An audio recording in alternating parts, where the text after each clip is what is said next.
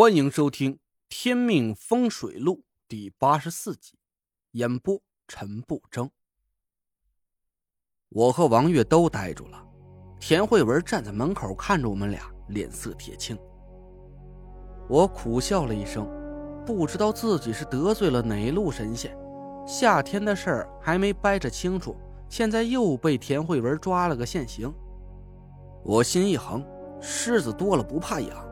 既然你认为我沾花野草，那我就干脆破罐子破摔了。我夹了个鸡腿放在王月碗里，一脸挑衅的看着田慧文。王月赶紧推了我一把：“你发什么疯？”他站起手来，胡乱抹了抹嘴，朝田慧文伸手：“啊，你好，我是陈师傅的朋友，我叫……”田慧文没理他。走到我面前，你一定要这样吗？王月尴尬的缩回了手，他给我丢了个眼色：“你们聊吧，我走了。”不用，田慧文看都没看他，你们继续，我走。田慧文走到门口，回头看着我：“明天抽空回趟家。”我心里是顿时一慌。已经猜到了他想跟我说什么，我的脑子很乱，也不知道该怎么回答他。田慧文是转头就走，王月就赶紧追了出去。哎，你别误会，我哎呀！王月跑回来，狠狠的拍了一下。愣着干嘛呢？赶紧和他说清楚啊！我没说话，抓起碗里的鸡腿，狠狠的咬了一口。眼泪顺着我的脸流下来，肌肉哽在嗓子眼上，却怎么也咽不下去。我吐了，一边哭一边吐，刚吃进去的东西啊，都吐了个干净。王月没说话，他蹲在我身边，帮我敲打着后背，把纸巾递到我手里。我无力的躺在沙发上，泪水流了一脸，我整个人都是冰冷的，不知道该怎么去面对。明天即将到来的结局。王月收拾了桌子，把地擦干净。走，我带你去找他。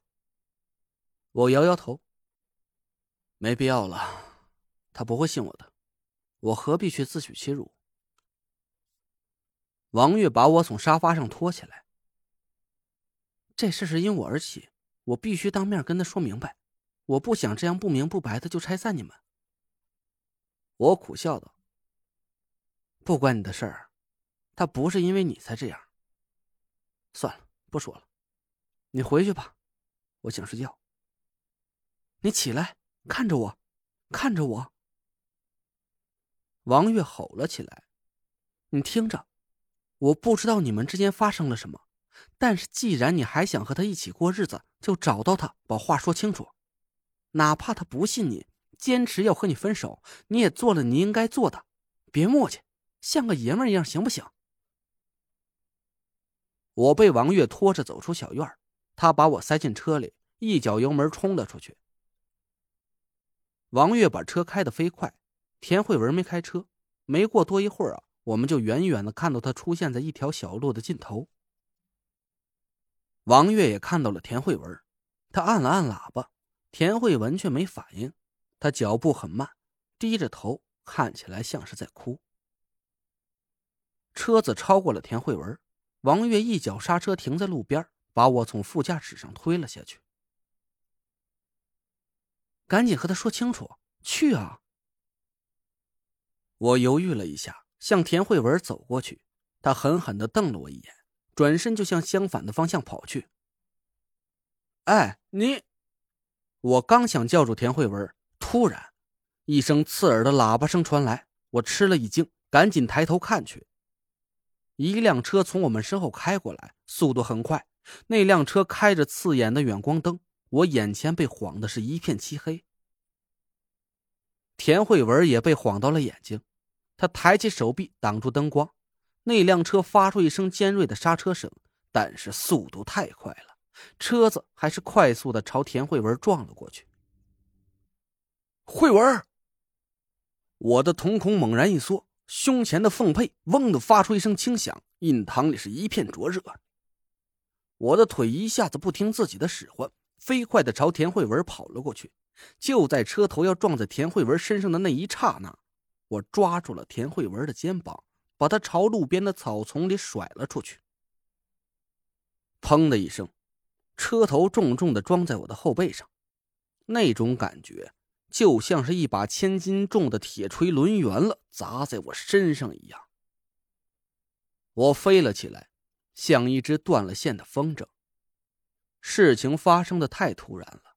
直到我摔到地上，一股血溅从我嘴里喷出来，染红了整个胸口，我都没来得及感觉到疼。我感觉身体好像变了形，背后好像是瘪的，整个人像是一张薄薄的纸片，轻飘飘的随着风四处乱飘。眼前瞬间就黑掉了，我不知道我是不是瞎了，那一片黑的很浓。就像是把我的眼睛泡在了墨汁里一样。唰的一下，丹田里一道青光闪过，好像比前几次的颜色浓重了很多，几乎是黑色的。累赘，累赘！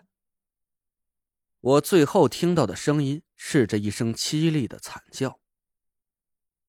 我不知道自己是不是在做梦，如果是的话。这是一个很长的梦。一个破败的村落，一片乱坟岗，横七竖八的躺着很多死人。一个肚子高高隆起的妇人正伸手把一件东西交给一个衣衫褴褛的男人。男人接过东西，他拿出一把刀子，划开了妇人的肚皮。他用破布把一个婴儿裹起来包走了。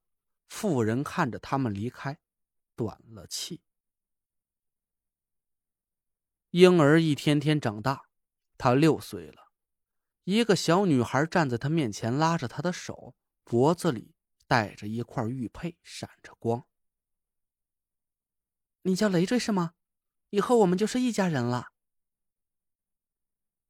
男孩长大了，他二十四岁那天，坐着火车到了一个陌生的地方。女孩也长大了，男孩牵着女孩的手，他们站在了一个礼堂里。女孩穿着婚纱，把一块玉佩系在了男孩的脖子里。男孩摔倒在地上，一团黑气朝男孩飞过来，女孩趴在男孩的身上，救了男孩的命。男孩去见了另外一个女人，女人喝了很多酒，她纠缠着男孩。说要和他在一起。女孩哭了，她摘下了脖子里的玉佩，玉佩碎成了粉末，风一吹，粉末就不见了。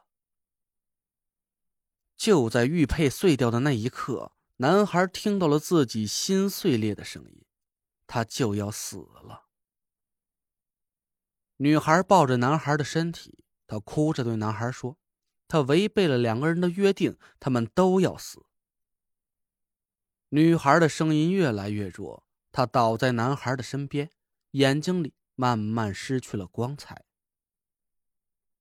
男孩看着女孩，他没法说话，只能在心里对他大喊着：“不，我没有违背我们的约定，你不要死。”可惜，女孩已经听不见了。男孩哭了，他的一颗眼泪慢慢落下来。滴在了女孩的心里。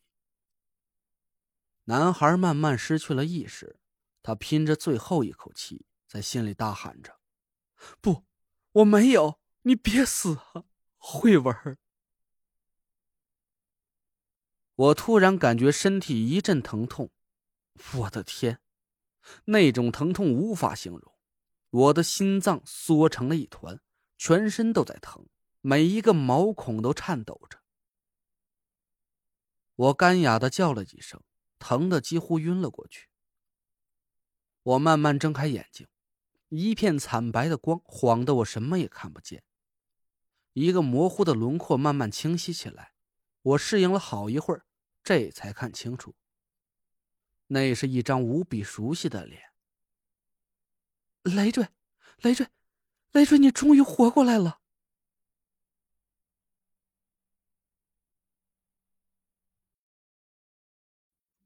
您刚刚听到的是《天命风水录》，我是主播陈不争。